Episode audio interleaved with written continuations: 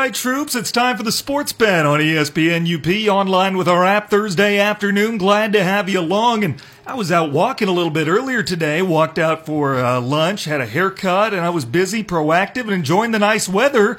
Man, I like this. Jake Durant, by the way, from Local 3 TV in studio with me. What's up, Jake? I'm I'm good, man. I actually went on a walk earlier this morning as well. Yeah. I walked uh, Lakeshore here in Marquette. There you go. Um, down by Lower Harbor, around, and then back over by the dome. So I, I strained my calf. I'm feeling like Kevin Durant right now, just walking. That's that can't be good. Hey, you're going to get back to action before he does. I think so. I mean, if this is what Kevin Durant's feeling, he could definitely go game four. I know the breaking news is he's going to be out, but I mean, if it is a strained calf, come on, I could play. I could play with this right now. I t- if they were up two to one instead of down two to one, I do think he would have uh, announced that he would come back for tomorrow night. But in case you missed the news, it just broke about 15 minutes ago. Kevin Durant is listed as out for Game Four tomorrow night's NBA Finals. Uh, Klay Thompson will be back though, and after what we saw last night, boy, do they ever need him. Yeah, and there was some on online speculation. Uh, there was a photo or a video of Durant, um, you know, kind of supporting teammates as they walked back into the locker room after the game, and hit and the ice on his leg. These are these are you know theorists out there. Mm-hmm. Um, it wasn't even on his calf; it was down by his Achilles area. so who knows? But um, man, they looked really they looked really bad Yeah, last they night. Uh, they looked like they they couldn't even. The, the fact that it was even as close as it was, that Golden State hung around as long as they did, you know, they kept kind of pushing it back to like six, seven, eight, but then Toronto would make a run. I thought it was pretty surprising because outside of, of Steph Curry, I mean, he did everything he could do. Um, and then some. I mean, at 47 points, career playoff high, he was just throwing up. I mean, they were terrible shots, but who else? I would rather have Steph Curry shooting these terrible shots than anybody else because everyone else was just laying bricks out there. I mean, without Klay Thompson, this team looked looked bad.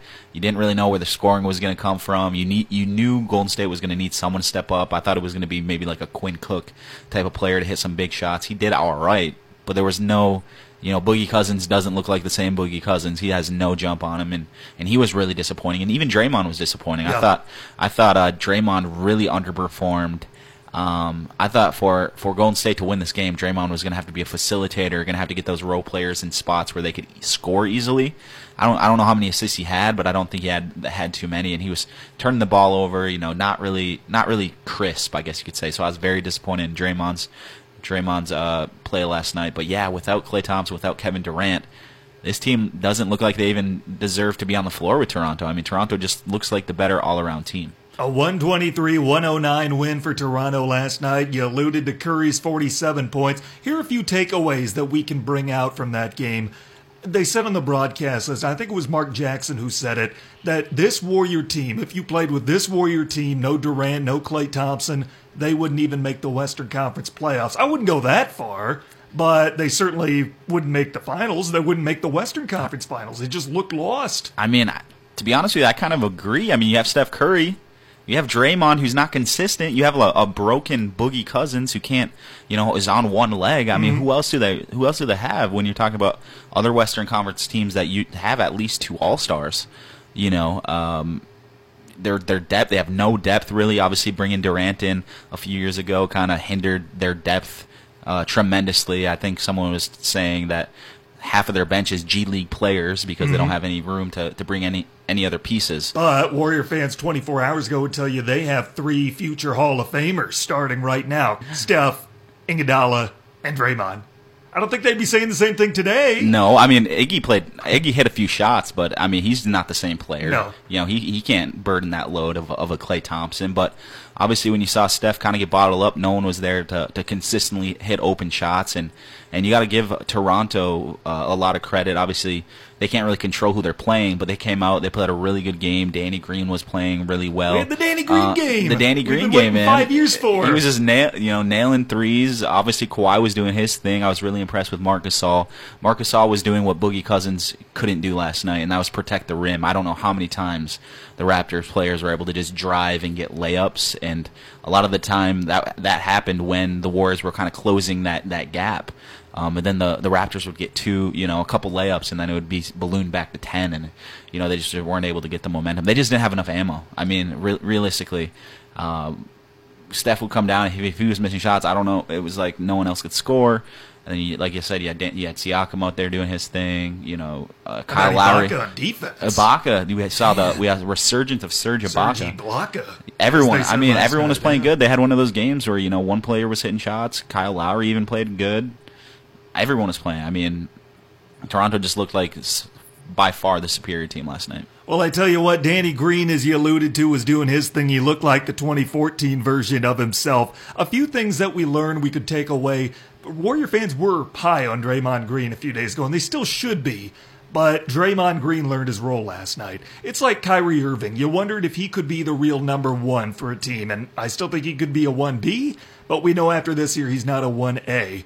Draymond Green realized that he is not a number two for a championship team. He can be a great three, and he can be one heck of a four, but he is not a two last night. When he was the second best option for his team, they faltered big time. Right, and I agree. I mean, he's a really, really good number three option, um, just because he has a really good all-around game. But I mean, he cannot shoot the ball. He cannot shoot. I mean, he can hit threes, but I would just, you know, he, he had wide open shots. He was not hitting. He was not hitting the uh, those those deep shots. And and like I said, man, he his he has a temper, and you do want those type of players on your team. But sometimes that emotion could be go against you a little bit and it could get you frustrated and you know he was getting some calls that weren't going his way he was barking at the referees a lot of the game i think he was kind of out of his element um, and i think he felt a lot of pressure obviously with with Klay Thompson out i just think you know he's kind of thrusted into a role where you know he's not really used to that um, when you talk about having to score the ball and being that second option and i just don't think he he kind of step up to stepped up to the plate. He he played all right, but I mean they needed him to score you know twenty something points, have ten assists, rebound the ball, be a facilitator, um, and get the, the team running. The team you know they they couldn't get anything really going because you know they weren't rebounding the ball and and you know they were giving up layups. So uh, that in turn stopped their transition game. See if you agree with me on this. Steph Curry will win Finals MVP this year. Uh, I still think the Warriors are going to win the series, even if they lose tomorrow night. Once they get healthy, Really? which they will, they. Uh, I feel very confident that they can win three straight and come back from a three-one deficit. Steph Curry will win Finals MVP because of what he's done already. He can have decent games for the rest of these playoffs, but he's not going to have another 47 point game like he had. Last night was his peak for this finals, but it was enough. What he's done already, scoring 34 and 47 in two losses, that's going to be enough when it's all said and done because he was the best player of everyone who played significantly in this series. There's going to be an asterisk next to Durant or Klay whenever or wherever they come back because they've missed so much time. Right. I mean, I I could see Klay possibly bringing it home. I say he comes back and has three really good games, leads them in scoring, and, and leads the charge for the championship. But I do agree with you. I mean, it's it's Steph's to lose. I don't think Kevin Durant can come back for one game and and be can be the, the Finals MVP. I don't No. think that's going to happen. I'm questioning if he's going to even come back at all. Still to this to this day, I just don't really know if they're being completely honest about his injury or even his mindset with it. So. Um, yeah, I do think, especially last night when when Toronto knew it was going to be the Steph Curry show. That's all they really had to shut down, and he was still able to come out with forty, you know, forty-seven points. I think he led them in all really big statistical categories when you talk about rebounds, assists. I mean, he did what he had to do, and unfortunately, it just wasn't enough. So, um, when you're talking about getting double teamed every time you touch the ball and still able to have that type of performance, that's pretty impressive. Well, I tell you what, it was a great night of basketball. Was somewhat marred by an unfortunate situation caused by a spectator. Kyle Lowry of the Raptors dove into the first row of seats. He was trying to get a loose ball, and he was pushed by a spectator who we later found out is a minority owner of the Golden State Warriors, Mark Stevens. And this information was revealed to us this morning. It took a while for people to identify this man. Uh, it was first announced on the Dan Le Batard show here on ESPN Radio earlier this uh, this morning at about 11:30, maybe a little after that. And then shortly before they signed off, around uh, 12:45, the Warriors put out a statement saying that this individual would not be uh, invited to the remainder of these finals.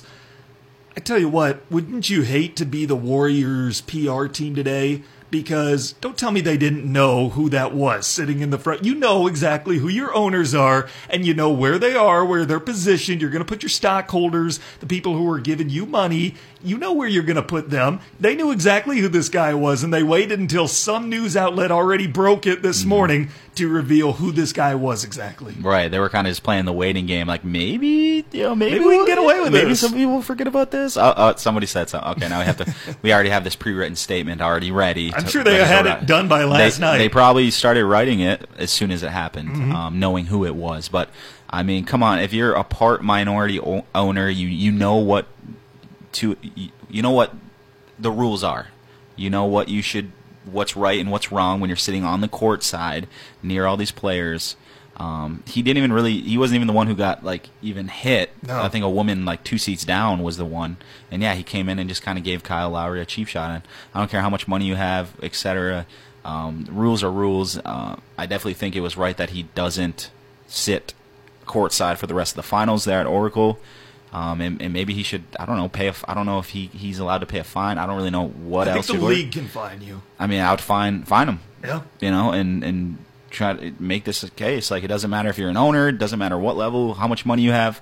Don't touch the players. It's it's simple as that. A lot of people are calling for this particular minority owner to be bought out so that he no longer owns a share of the Warriors. But I tell you what, when you look at uh, possible punishment for this guy, and there's a few different options, you know, just kind of based on uh, what we have available to us. What is the right type of punishment for this guy? What should be, and I'm not confident the league. I should note that as well before I ask you this. I'm not confident the league or the Warriors to do the right thing just based on how they've handled it so far. The statement said the investigation is ongoing, which to me says we're going to see what the public backlash is like before we do anything. We're going to base our punishment based on the public backlash and the pressure that gets put on us. I mean, I could I could definitely see him going to the to him getting bought out. Or I mean, if you're just a regular normal fan, you do that. I'm pretty sure you're you're suspended for for life. Probably. You know, you're not going to be welcome back into the arena. So I would I would say the same thing. It's like you knew the rules, especially being an, a part owner, especially being someone who's on the court side. I know you get briefed at what the rules are when you're sitting on the court. You know, it does. You know, I don't care if you had this many drinks and you weren't thinking properly, or you feel entitled because you have millions and who knows billions of dollars. Don't really know the guy's background or anything, um, but it doesn't matter. You, you're you're you know you're not allowed in the arena anymore. If you still want to be part owner, go for it. But you know um, you're not coming back. That's just how it is. People bring up the comparison to guys like Donald Sterling a few years ago, where his offense was egregious enough that uh, the league said that he was no longer allowed to own a franchise to be affiliated with the league. It's certainly not on the level of what Donald I was Sterling going to say, yeah, did, Donald, Donald Sterling is a whole nother, another deal right there. But yeah, It's still something that we need to have a conversation about what the right punishment is for this guy and what all went Mm-hmm. into what happened last night on the sideline. Right, yeah, and I do think, obviously, I think the Warriors are going to probably add on to whatever the punishment may be.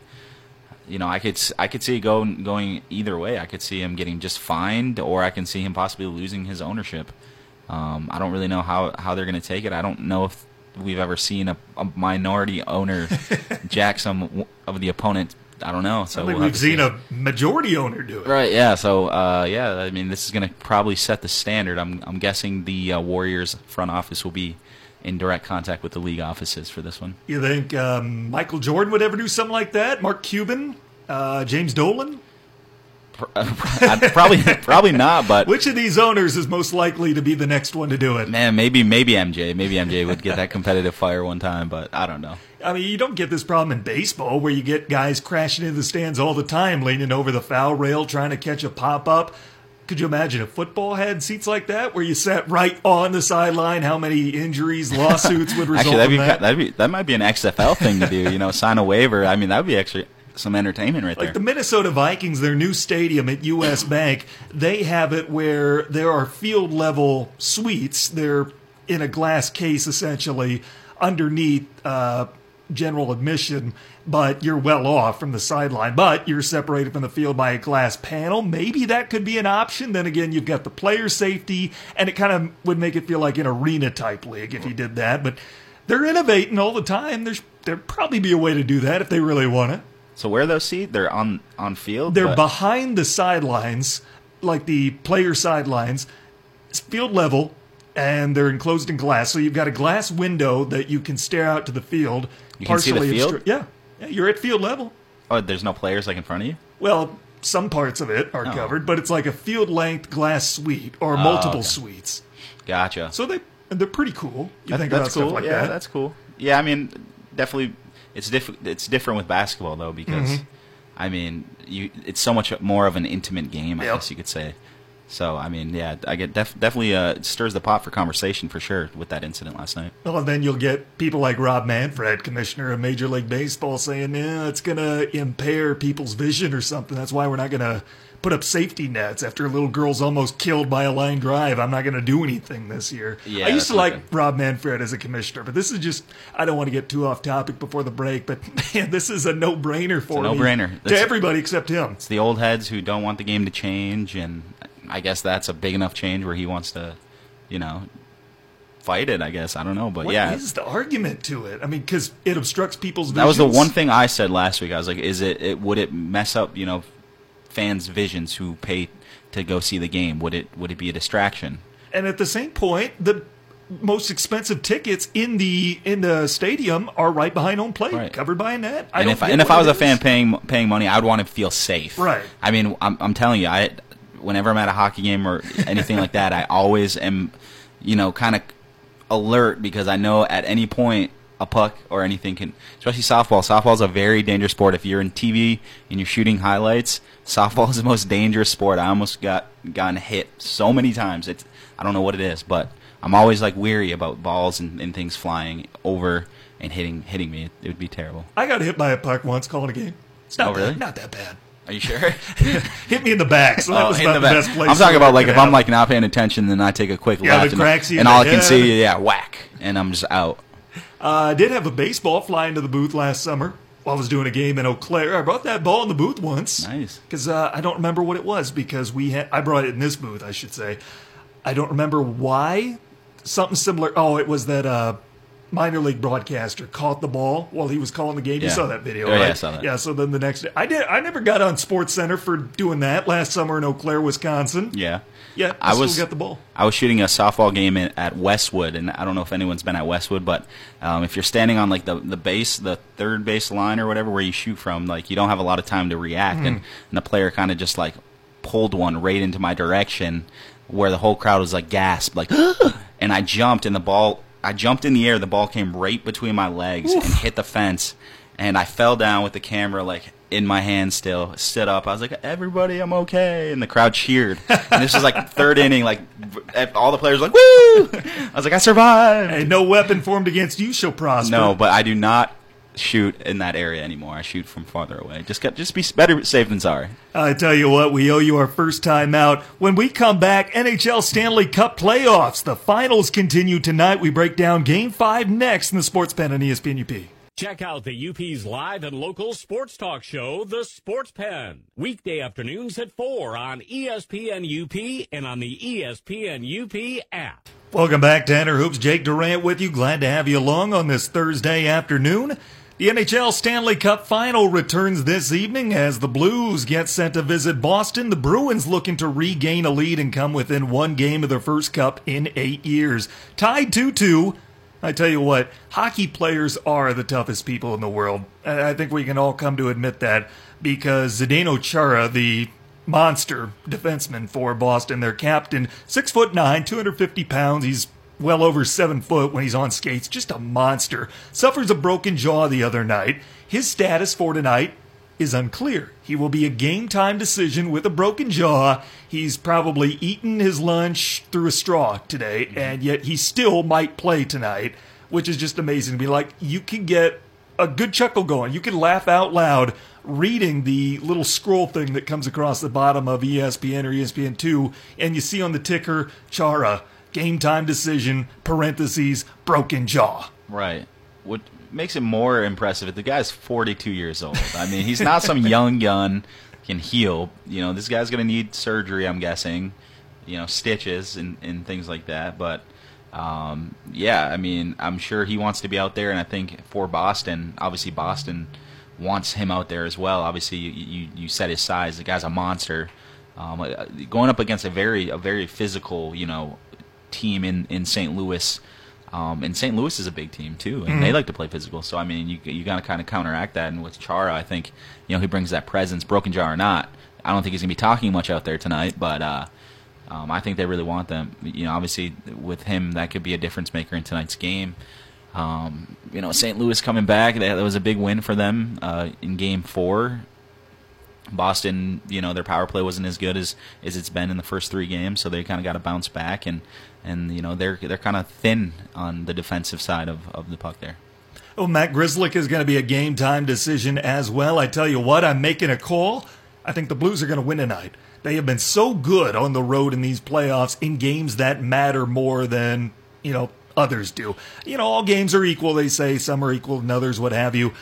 They have been, uh, here's an impressive stat. They've played six games on the road in these playoffs when they're not leading in the series. So they've either been tied or behind. They're 6 and 0 in those games. So they know how to win when the bell rings, they know how to answer it. Uh, with their backs to the wall, going into a hostile environment. Eddie Olczyk was on Golic and Wingo earlier this morning here in ESPN Radio, and he was talking about why the Blues have had so much success on the road. What is a possible explanation for it? He talked about his playing days.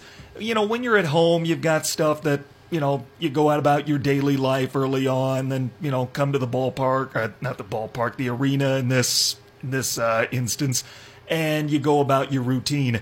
In hockey, when you're on the road, or really with any sport, when you're on the road, it's all business. It is strictly a business trip. You got your routine. You go to the hotel. You have team meal. You work out. You all go to the arena together. It is literally all hockey or all whatever sport it is that you're out there for. It's not balancing home life in the day and then turning into a hockey player at night. It is just all business, and it makes sense to me. I don't know if that's why the Blues have been so good in the road in these playoffs, but it's the only thing that makes sense to me so far. Mm-hmm. And and I can definitely say whenever you're you know you're a professional athlete, routine is is huge, and and obviously you want to be f- fully focused going into the game as much as you can. But yeah, you get a little bit more time to just you know kind of be in in in your own zone. Uh, things are a little bit more quiet. Obviously, you're probably hanging out in the hotel room. Um, and I, you know, when it comes to athletics, and just going back to my my high school days, I didn't. That's as far as I got in athletics. But you know, just going on the road, there's something about just like having everyone against you, or you know, you just having your teammate, you know, your band of brothers type of thing, and and just what that means, and just and just wanting to prove people wrong and going into those environments is such a challenge and and it you know it gets you jacked up because you want to go in there and you want to you want to quiet the crowd and things like that and and I think it's just a mix of obviously just you know, like you, you kind of said, a lot of less outside noise per se, um, which equals greater focus, and then just that feeling of me against the world. I mean, I'm, that's the best feeling when you're an athlete and when you can come out on top in those situations. Um, it's it's it's a really good feeling. So um, sometimes you know, just being out of your your comfort zone and things like that, it just makes you play better, and maybe that's just kind of what's going on there. For me, here's the biggest reason why I think St. Louis is going to win tonight. This is also the stat of the day. You mentioned earlier that the Bruins' power play hasn't been as good as it was earlier in this series. Five on five, St. Louis has been the better team. When St. Louis doesn't take dumb penalties like they did in Game 3, they adjusted extremely well in Game 4, and they looked really good in that game, and they won. And Boston's top line had a coming out party in game three where they really exploded. St. Louis has waited till game four to do it. They each answered the bell. St. Louis has just been better when they're on even strength, uh, when they're on even terms. The top line for each team, the front and center line, this is their uh, numbers in this Stanley Cup final at even strength. Brad Marchand, Patrice Bergeron, and David Pastrnak. Two thirds of that line virtually brought Canada the World Cup a few years ago by themselves. You paired them with Sidney Crosby, and that line was unstoppable. Instead, it is Marchand, Pastrnak, and Bergeron in this Cup Final series alone on even strength. No goals, no assist. The top line for St. Louis in even strength. Brayden Schenn, Jaden Schwartz, and Vladimir Tarasenko, four goals and four assists. The top dogs are just flat out outplaying the other teams in you know even strength uh, scenarios.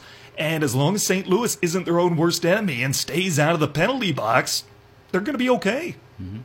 Yeah, I mean, and you definitely know that that the coaching staff there for St. Louis is saying, "Hey guys, if we can just keep this at an even keel and not do anything dumb, I mean, we we have the advantage." But Tarasenko has been one of those guys that You know, every time I, I haven't yet to, to watch a game fully through just because I'm so busy at night.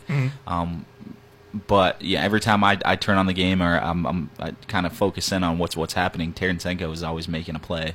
Uh, maybe it's just coincidence or whatever, but he seems to be doing really well. But um, anytime you're in a position where your your weakest str- strength, I guess, is yourself, I think you're in a good you're in a good spot.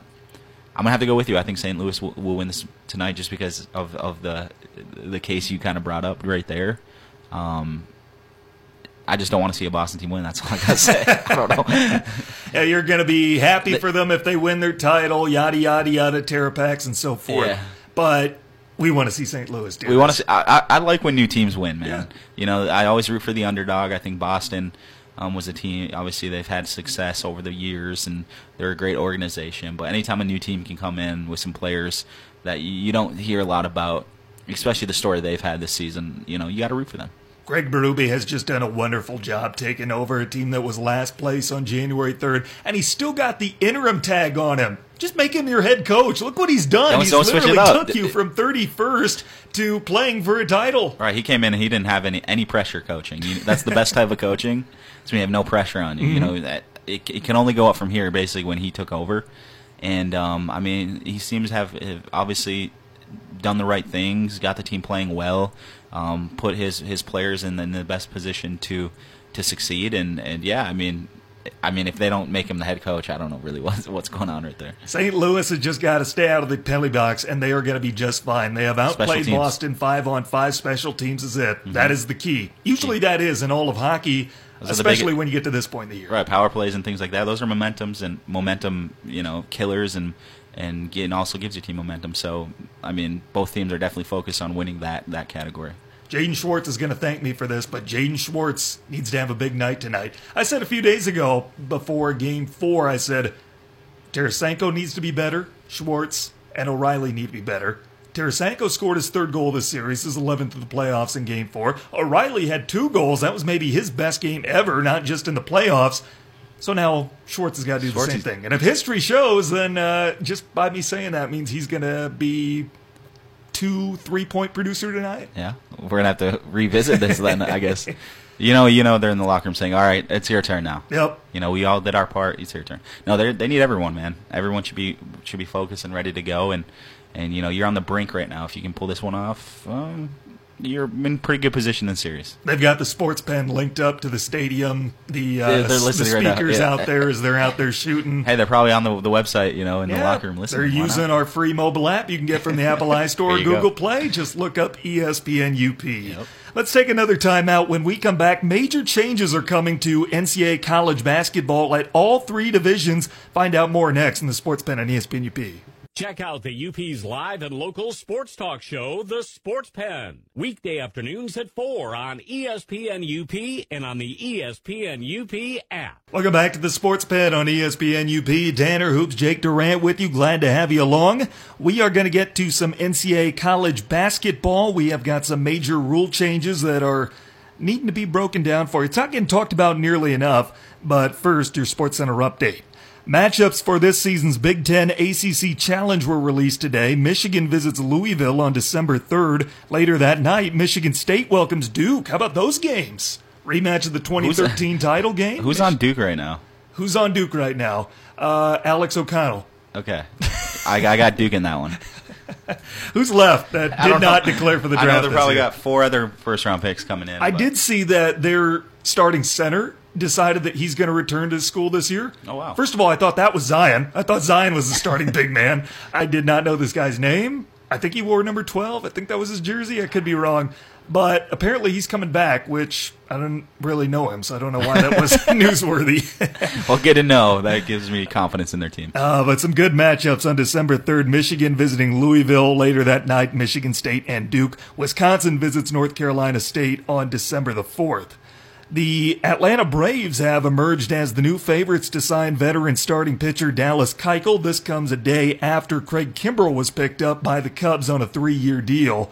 And finally, really cool moment yesterday. The third day of the Major League Baseball draft, and the Toronto Blue Jays select Braden Halladay, the son of the late great Roy Halladay. Roy Halladay died in a plane crash a few years ago. Extremely tragic. He was one of the best baseball players of our generation growing up. His jersey number was 32, so his old team selects his son in the 32nd round. Really cool move by the Blue Jays. Very classy move there by the Blue Jays. I, to be honest with you, I forgot about the, the crash Yeah. and everything. So, yeah. Um, yeah, I mean, just to, to get get his uh, his son there and things like that is, is a very really cool move, and, and you see teams doing that here and there. You know what I mean? And uh, I don't know if he's that good. I don't really know. I haven't really seen him as a player, but um, definitely a, a good move there by the Blue Jays. I don't think he's even going to play for them, but they were late enough that, you know, late enough in the draft, they kind of expect guys not to sign. I don't think he's going to sign with them anyway, but they knew going forward this is a guy that's probably not going to sign with us. Let's do this anyway. He is committed to Penn State. I think that's where he's going to go pitch next year. Yeah, definitely, definitely cool to, to see them kind of tribute, you know, the the late Roy Halladay. Definitely a guy who's who's a huge part of their history. So yeah, definitely a, a, a cool move. Well, I tell you what, major changes are coming to college basketball, and a lot of people aren't talking about this enough. But two big aspects are going to see some changes here this season uh, the three point arc and the shot clock. Let's start with the arc. NCAA Division One will be moving the three point line back. They will be moving it to international length. So right now, the three point arc is 20, uh, 20 feet 9 inches. It will be moved to 22 feet and 2 inches. So they're moving it back to international length. This is going to take effect this coming season at the Division 1 level. It will take place the following year for the D2 and D3 levels. NCAA is, uh, you know, they, they want to slow down the offense, I guess. I don't know why they want to do it. They did say in a statement that they think this will slow down the amount of three pointers that were being made because that was a trend that was rapidly growing. I don't know why you'd want to slow down offense though. That's that's something that puts people in the seats. I was going to say, I think that's what you you want a faster game. You want teams to be in transition, etc. Um, I, I mean, I guess it makes sense. I'm I'm glad they're moving to like a universal, you know, kind of outlook on the game where Mm-hmm. where everything's kind of equal. Uh, when you talk about international and here in the states, so I, I think that's pretty cool. I just think people, I still think players are going to still be launching threes. I mean, I mean, I don't really see it slowing it down too much. I know it's going to kind of open up the lane um, a little bit more. It'll be be better. It might actually like help offenses because there's going to be a little bit more space. You know, a little bit more um, room for players to move and things like that. So I can kind of see it being a positive. Um, and then you know I think it, I think it might open it up the game a little bit more actually, and, and make make the game maybe even speed up more in, in my eyes. Maybe that's what they're after. Yeah. Although I don't think they really have the same problem baseball does. Baseball is all about trying to speed things up. They think adding a pitch clock is more important than protective netting, but they, you know, they Priorities. They've got their priorities, don't they? Uh, but I tell you what, it will open up the lane a little bit more. It'll allow more dribble drive penetration. It'll force defenses to get stretched a little bit more. So there will be big offense. It's just not going to be the way that we've been seeing it, where the three point shot has dominated. Right. I mean, I just kind of want to. So it's it's what like a two foot, one foot difference, A little over a foot, a little over a foot. about a foot and three inches. I, I want. I just want to know like what the difference is. I guess. I mean, I, I would still be launching threes. I still think we're going to see a lot of threes. I still think we're going to see a lot of threes go in. Um, most kids growing up these days are shooting shooting lights out. You know, obviously with Steph Curry and, and company. You know, paving the way for kids these days. Um, but yeah, I mean, it, it's going to be interesting anytime you know you switch. Obviously, NMU and, and Michigan Tech, they're going to have to start. They're to have to start recruiting some three point shooters.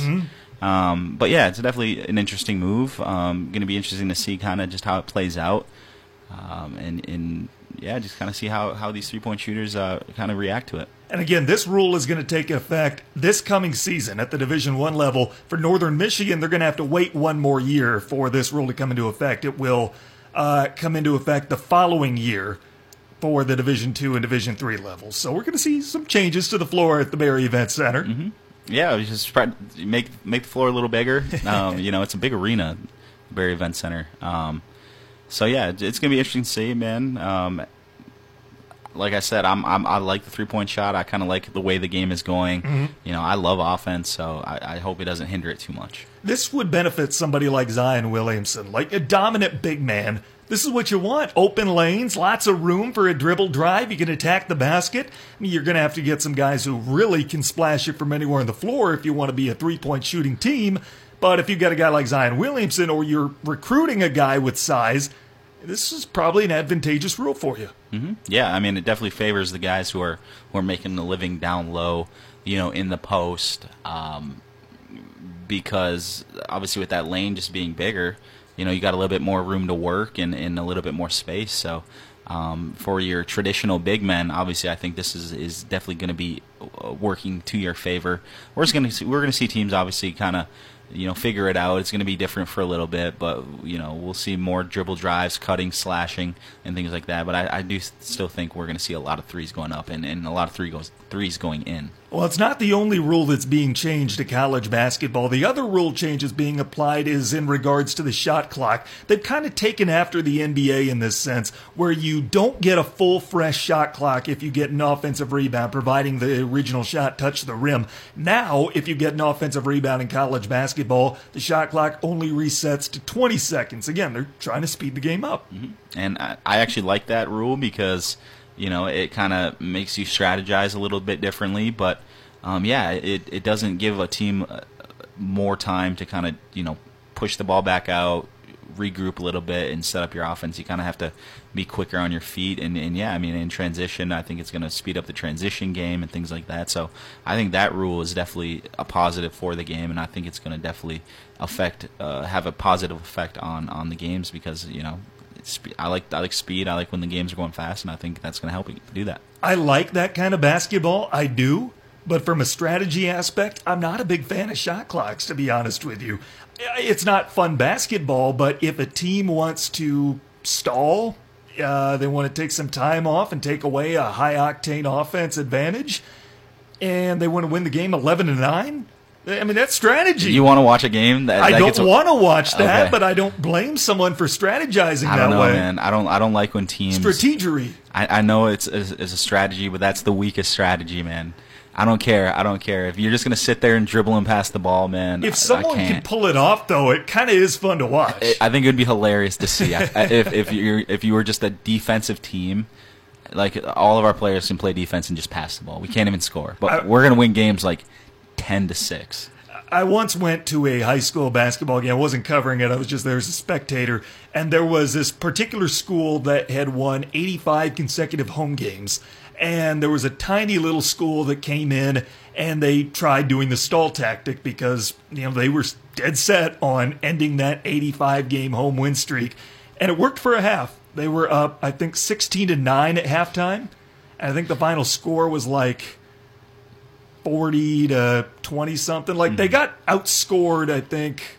Let me do my math quick because I think after three quarters, I think it was 33 18. Like they eventually figured it out. So they got outscored like, what is that, 24 to 2 in the third quarter, Right. something like that. Yeah, I mean, and and just looking back on my my glory days of playing, those were the worst teams. I mean, when a team would just run through their offense and and you know, just just keep passing the ball. As a defender, it gets really frustrating. You're gonna you're gonna foul. Or you're going to fall asleep, and then they would just kind of run you through their offense, cutting, passing, cutting, passing until they got a layup, and then you know you, you have dead legs. You know you're trying to be in a defensive stance. It was just frustrating. I just That- I that's can't. why I don't hate it. I just can't stand it. I can't stand watching it though. I, I hate watching it, I know. I like seeing fast paced basketball where you light it up from behind the arc. But at the same point, when someone has that kind of strategy, they can pull it off. I- I they guess. should be rewarded for it. Yeah, I guess. I mean, I mean, I guess, but you know, the professional league, they're trying to sell tickets. I don't want to see that. Uh, no, no, that's not an option for Adam Silver. That's not something. I mean, they'll probably shorten down the shot clock to like five someday. Five not really. That, that's not realistic. But Five seconds. I Once you get across half court, you have ten seconds to shoot. Do you believe that someday the NBA is going to go to a less than 24 second shot clock? N- no, I can't. I think they will. You think so? I think at some point they're going to. It's not going to be drastic, but going to like a 20 second shot clock, I can totally see it. I mean, I s- like right now. I, I guess you don't really see that many shot clock violations, but I Mm-hmm. mean, it's it's enough time to where you can make a few passes, and and it and if a defensive defense stops you, you could reset and things like that right now. Shorten it would kind of be chaotic, I think. Who knows? But I would love to see it. What about if they do this? They give you five seconds instead of 10 to get it across half court, and it gives you a better opportunity for presses. I don't think they'll do that because a lot of teams will get called for a 10, make that a five second call, and it slowed down the game. But what if they did? They did a five second rule uh, to get it across half court, and then once you got it across timeline, you had 15 seconds to hit the rim or make a shot. I mean, that would be interesting to see, but like you said, a team, a team it, would just try to try to get the five second call on you every single time. But I mean, that'd be kind of interesting too. And then it forces defenses to press all that more often. Who Right. has dead legs by the end of the game? It's it's uh, we're just trying to think of rules to just to just destroy the players. Oh, the players would hate Yeah. that. Think about the conditioning they'd Oh have man, to go could- through. yeah, that would be terrible. Be bad. I tell you what, I don't know where they're at in Michigan with high school shot clocks. They don't have it right now. I, I'm not aware of any serious conversations to make that happen. Iowa, they talked about it. I know a proposal just failed in Minnesota to make that a thing. But shot clocks are starting to become a little more prevalent at the high school level. I wouldn't be surprised if Michigan does it someday. It would be interesting to see, man. The games are kind of, I don't know. It, it's it's tough. I mean, the high school level kids are. It's hard for kids to keep track of what's going on. I think we'd see a lot of shot clock violations in high school. Maybe maybe it's just me, but I don't know. It'd be interesting to see.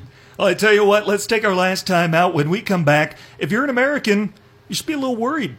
I'm not talking about anything going out globally. I'm talking about your basketball team. Team USA roster invites announced yesterday, and that's next in the Sports Pen on ESPN UP. Check out the UP's live and local sports talk show, The Sports Pen. Weekday afternoons at 4 on ESPN UP and on the ESPN UP app. If you missed any part of the show today, check it out on demand. Get our free mobile app from the Apple iStore or Google Play. Just look up ESPN UP. Tanner Hoops, Jake Durant with you. Glad to have you along. We are going to get to Team USA basketball in just a moment, but first, a national story from the NFL that came out this morning that's got some Ishpeming connections, a little bit of hematite flavor. Malik McDowell, if that name sounds familiar, probably should. He was drafted by the Seattle Seahawks in 2017 and they gave him an $800,000 signing bonus. However, before he ever saw the field, just a couple of months after he was drafted, he was injured in an ATV accident, and the Seahawks waived him under their non football injury clause that was a part of his contract. Since he never took the field, they're allowed to do that, and that means the forfeiture of his signing bonus. He never gave it back. He's intent on keeping that $800,000 signing bonus. So is he in Ishpeming right now? He that- is not in Ishpeming. He is connected to Ishpeming because the Hematites played him in the Division 7 2012 state championship game when he played for Detroit Loyola. Oh, wow. How about that? Wow. And now he's in trouble. Now, he's now is- he's the I mean, is he is he like working with this to get it figured out, or is he like on the run? I don't run? think so. Like, I is- get the feeling he's not working with it because it's been two years and he still Right. hasn't given the money Like, back. does anyone know- know where he is? I, I can't speculate as to that. Wait, he, he went to state. You said, He went to. Uh, he plays for the Seahawks now. Where- well, he did play for the Seahawks. but he played for Michigan State. I don't know where he went to I think college. he went to. I think he played for Michigan State. If I'm, It's possible. it makes sense. It's entirely possible. I just know he went to high school at Loyola in Detroit. Okay. And played Ishpeming for the state title back in 2012. That's crazy. So if Hematite fans remember him, yeah, that's he's probably that's one of the bigger now. players on the field, dominating. I'm guessing. He was. Uh, he's a lineman. He's a big guy. Yeah. Well, I tell you what, maybe a little reason to be worried about USA basketball. The FIBA World Cup coming up this fall. I always like the Basketball World Cup. I'd like it more if people actually like competing for Team USA instead of just knowing, you know, we're going to go over there for two weeks. I could be resting. I could be doing stuff making money for myself instead, you know, of just dominating other countries that don't belong in the same floor as us. So, no LeBron, no Curry, no Durant, no Kawhi. So, Team USA has announced their 12 roster invites. Who is going to make up Gregg Popovich's squad? He's going to coach the team, by the way. The headlines of the roster, they look pretty good. Anthony Davis, James Harden, Kemba Walker, Donovan Mitchell, Damian Lillard. You got Bradley Beal, who's coming off an injury. CJ McCollum's a pretty good role player. Jayson Tatum maybe took a little step back with Boston this year, but he's still pretty good. Then you get to the part of the roster that scares me. Eric Gordon, Brook Lopez, although he had a pretty good year with, with uh, Milwaukee, yet I don't know if he's ready for this stage. Kyle Kuzma, a little surprising maybe to be on there. And then Kevin Love, maybe about eight years too late, is on Team USA's Hey, roster. hey, uh, underrated Kevin Love. I know he's still he's in Cleveland, you know, MIA there, but Hmm. he still has those outlet passes, man. He can still rebound and throw those outlet passes to those guards. That does not warrant being on Team USA. I, I honestly think they might be having trouble finding people that actually want to come and play I in think their so, downtown. too. I mean, obviously, Eric Gordon? You get your younger guys who who like, like Eric Gordon. He's not a superstar. I don't even think he's an all you know not even an all star, but he's like right underneath that, still trying to make a name, still trying to pat, uh, pave a way, and, and obviously keep a job. But um, those are the type of guys you need. You know, you're not going to get the, the Durants and, and things like that, especially if they've played on this team before. So, Mm-hmm. um, or they're later on in the career. But you, you need those guys like a Lillard, and you know, th- those are all NBA players. A few of those guys. no Klay Thompson, no Kyrie Irving. Let's get Zion Hey, listen. Williamson before we get Kevin Love. The Warriors, obviously, for the Warriors, their whole team is breaking down. They've Mm. been making so many runs in the NBA Finals. I don't blame any of the Warriors players for not wanting to, Right. to be a part. I mean, they've just Right. been making deep runs, winning games, and it's hurting them. As you can see in the finals, everyone is breaking down right now. I, I'll give you that. Okay, yeah, we can we can make that exception for him. But still, what's Zion doing right now? Get Zion to play for them. Kevin Love. I mean, it's hard to believe. About eight years ago, what was that? Uh, 2012 Olympic gold medal team. That was pretty good. He was an integral piece of that team. This is really cool. I should have worn it today. I've got a T-shirt I bought at a Nike outlet store in Minneapolis once, and it's one of my favorites. It's got that 2012 gold medal team caricatures of all the players that are uh, they're on the chest, and Mike Krzyzewski, arms crossed, is standing in front of them. Really cool shirt. Kevin Love is on that. It still blows my mind to think he was such a big part of that team. I mean, he does things. He's a unique type of player because he's a he's a big guy that can bang underneath. Um, and obviously he he's a he was an exceptional rebounder. Ob- Obviously, all of his skills are diminished now, but I mean he still plays at a pretty high level, and he can step out and hit that three. Has a good mid range game. He can pass the ball. I mean, he can do it all, man. You need a couple of those guys on your team. A couple of those glue guys that you know can do more than just scoring. You know what I mean? So um, that's why I think they probably wanted to throw him on there. We have another Olympics coming up next year, another Summer Olympics. I'm excited to see who's on the roster for that. Because if you look at this year's FIBA World Cup roster, it's a lot different than that 2012 team. I got it here in front of me. The 2012 USA basketball roster Chris Paul, Kobe Bryant, Deron Williams, Russell Westbrook, James Harden, LeBron, Kevin Durant, Carmelo, Kevin Love, Blake Griffin, Andre Iguodala, and Tyson Chandler. Their alternates were Anthony Davis. At one point, Anthony Davis played behind these guys. Wasn't he super young though? He was super young. Though, Could have been, I but still, like he may not have played yet because didn't he get drafted in 2012? Oh, did he? And this Oh, was yeah, the okay. summer of Oh, 2012, okay. so he may not have been an think he was NBA player. there. Yeah, yet. he was just there playing. Okay. Rudy Gay was an alternate. Eric Gordon was an alternate for this team too. How old is Eric Gordon? I don't know, but they they keep trying to make Eric Gordon work. He- It's like fetch. It's not going to work. I mean, he can shoot though. Got to have those shooters in the in the international game. Yeah, he could shoot, but for Team USA, I mean, who else are you going to get? Who else It's is true. shooter? At this point, who else is going to be declining. Everyone's going to decline. You got to at some point. You got to just start. somebody's got to say yes. They're probably like, okay, Eric Gordon. He has some past experience. You know, he has some ties. Let's bring him back. He can still shoot the ball. Eric Gordon that's just all he never goes away. And if he's not shooting, he's really useless. I mean, if he's not hitting, when he's on though, he's on. You just got to stick him behind the arc and let him go to work from out there. Just, he doesn't do anything else. Just put him mm-hmm. out there and then stick Kevin Love right under the basket. Exactly. He's not. See, that's leaving. that's their their second unit right there. It's like Dominating. Strap from the from Hoosiers. Remember that movie? Yeah. Don't shoot unless you're all by yourself, all alone, underneath the basket, and that was about it. He scored. Yeah. Strap, yeah. God I, wants you on the floor. I'm taking Eric Gordon and Kevin Love over anyone else, any other country can can throw at me. So that's all I'm saying. you would take Eric Gordon and Kevin Love against Who whoever got? Spain is gonna. Let's go, Spain. Spain's got the Gasols. I mean, they're they're old, man. I'm sorry. yeah, but Mark's all right. would you rather have Mark or Kevin Love on your I mean, team right now? Ricky Rubio's on that team. Ricky huh? Rubio's still going to be on that team, I'm sure. Who was that guy that got Serge drafted? Ibaka. Serge Ibaka. Who's that guy that got drafted by the the Magic? Herz- Herz- Hernan Gomez. Is that who it is? He, wa- he was a high flyer, jumper. I don't remember. I think it's. Ah, I think it might he be played Hernan for Spain. Gomez. Yeah. They got a, they got a few players. Yeah, they've got Ibaka. I think he has Spanish nationality. Argentina, Argentina. Argentina's usually pretty good. Seems like Canada's on the rise. Yeah, they once in a while they get a few good guys. You think about these. Remember a few years ago, maybe like 2013, there was an influx of talented college basketball players from Canada, and everyone's like, "This is going to be the resurgence of Canadian basketball at the national scene." Anthony Bennett. Anthony Bennett. Like, how many of these guys have actually panned out Right. and been the superstars they're supposed to? Anthony Wiggins. I mean, he's supposed to. Uh, We're Anthony- still waiting for it. Andrew Wiggins. Andrew Wiggins. Thank Andrew, you. An- they're Andrew Wig- RJ Barrett. RJ Barrett looks like he could actually be a good one. Yeah, RJ yeah. Barrett could be a fun one. Canada has, you know, Canada gives us those pop stars. You know, they got they got uh, Drake's there. Is Bieber from Canada? Bieber is from Canada. You know, they got they got those ultimate superstars coming from Canada. I don't know. is Bieber why. an ultimate superstar? I mean, he's one of the biggest, you know, musicians. you got a young daughter. You got to listen to a lot of Bieber. I listen to So a lot a of crazy music. Yeah. I listen to a lot of Taylor Swift. I know you're big. Yes. I know you're big on Taylor Swift. Yeah. Um, you know, my daughter, I, I, I, I try to keep her away from some of the. It's harder with the internet and stuff these days. You know, should be watching. I'll like just kind of like glance over and she's probably watching something. Maybe I should not let her watch. You know, with these videos, but. Um, Mm-hmm. Little she MTV? M- you know, she she likes Selena Gomez, Demi Okay, yeah. Lovato, things like that. But some of these videos just are are too too much.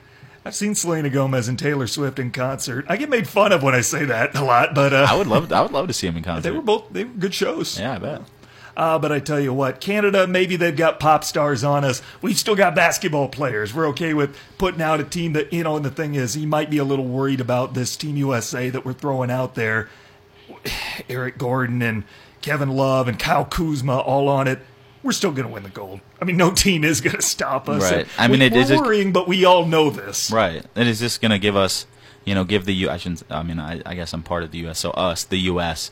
Um, and it'll just give them more more bragging rights because that if if and when we do win, we'd be like, and we had like our C team out there, we still beat y'all, and our best players are sitting at home. Take that, Russia. Ha. Our C team beat you. Right. Uh, I tell you what, I like the FIBA World Cup. I like any of those international competitions. I love the that's Olympics, man. up. Olympics are great. I love the Olympics. They really are. The basketball Olympics. There's just so much pride. You know, the U.S. has been on top for so long, and and it's just so fun. I mean, I find it funny when they play these really just like terrible teams, and it's just like a blow. I don't know. I, I just find that entertaining. I just I'm just like I just don't get how we are just that much better. They were playing France, I think, in the Olympic opener like three years ago, and it was like 124 to 75, and like Tony Parker's doing his Yeah. darndest to keep France in the game. You know, Tony was saying before the game, like, you guys have no idea. This is about to be terrible. Like, what are you doing smiling? We're about to get blown out. I don't care. I know who these guys are. This is about to be bad. It was kind of like me when I did that celebrity game at Northern. It was like, Oh, yeah. I was out on the floor with like four people who didn't know how to play basketball. We were going up against the NMU men's Mm. men's team. And, whew, they were just throwing oops on us. You know, just I was just like, I, you know, I, I know what I'm doing, and I, I understand how to play basketball. But I was out there with people who can dribble, and I'm, I'm sure that's kind of how they feel. You know, you, you try to get it to somebody, nothing is happening. The team just goes down, throws an alley oop, dunks it. It's just, it was just bad. How many years ago was that? That must have been before I was here. Oh, it, it was. I think it was right before, right before you were. You Sounds were fun, though. It was fun. I, I've done a couple of those uh, celebrity basketball games where um, the most recent one we did one with the NMU teams, and then we did one with the Marquette Senior High School teams. Hmm. And I actually made the front page of the Mining Journal. Shout out the Mining Journal. And it actually was a nice, epic, like very big, nice action shot where I was like up near the rim. Mm-hmm. I had two defenders. I was slicing through them, like a nice little layup. It was it was sick, man. One of those scoop shot guard Yeah. type moves. Yeah, You know, I was telling everybody, I was like, yeah, check it out. Granted, I was going against you know players that were like six, seven, eight years younger than me, but hey, got to get it where I got. you still got it. I still got You it. still got it, man. I tell you what, that sounds fun. I gotta, I gotta see what I'm- they're I- doing I when think they, they- have another one of those celebrity games. I think they do one every year. Um, so I I'll let you know. Definitely let you know. And anyone out there listening, Yeah, you you, want see- us on the on the team. You know, Tanner, Tanner, and I, we can definitely ball. So get us on the team, and, and we'll definitely do some damage. Jake, for his size, you know, he gets through the lane and uh, he's I'm an all-around slice. person. He I can shoot. You know, I can pass. I, I, you know, I'm quicker than I, I may look. Um, and, and, you know, I, I, just know the game, man. I can, I can rebound. I'm not I'm not like the shortest person. I'm a, I'm an average you know height, so I mean I can do it all. Yeah, I'm six foot three. You need Six me foot- on the team. Yeah, I do. yeah. Uh, I tell you what, uh, we are out of time. Uh, once again, if you missed any part of the show, check it out on demand, and we're going to be back on tomorrow, same time and place, 4 Eastern, 3 Central. Appreciate you as always, my man. Anything we need to know about at Local 3? Local three. What's happening at Local three? You know, not a whole lot. Not a whole lot. You know, we're gonna hit the summer. Um, tune in. We're gonna we're gonna get into golf, man. I got a, a series of golf tips coming up. Um, and you know, just gonna ride out the baseball season and things like that, and and just uh, you know, kind of enjoy the summer and then get prepped for a, a busy fall. So, it's Are you be, a it's gonna be golfer? Am I a golfer? I'm turning into one. Okay. I've learned as I get older that golf is a very good skill to have for you know business and things like that Mm-hmm. and, and networking. So I've been invited to a couple of you know golf events and things like that. So I'm getting into it. I I'm wish not I, great. I wish I was good. Yeah, I I'm wish not. I could I'm not good. I'm not good, Mm-hmm. but I'm getting out there and I'm I'm getting better. I, I still probably wouldn't want to play golf with myself though. I remember when I was little, I went to the putting range for the first time, and I'm like, this is awesome. You know, I'm going to go be a superstar at Notre Dame playing this, and Yeah. then, you know, we'll see what happens after that. Then I get on the driving range, and I took up tennis shortly after. Yeah, after. I mean that's where I'm at. Like I can connect with the ball a lot, you know, steady, but there is times where like I just totally whiff. I tell you what, uh, Will Kane is coming up next. For Jake Duran, I'm Tanner Hoops. Thanks for tuning in on ESPN UP.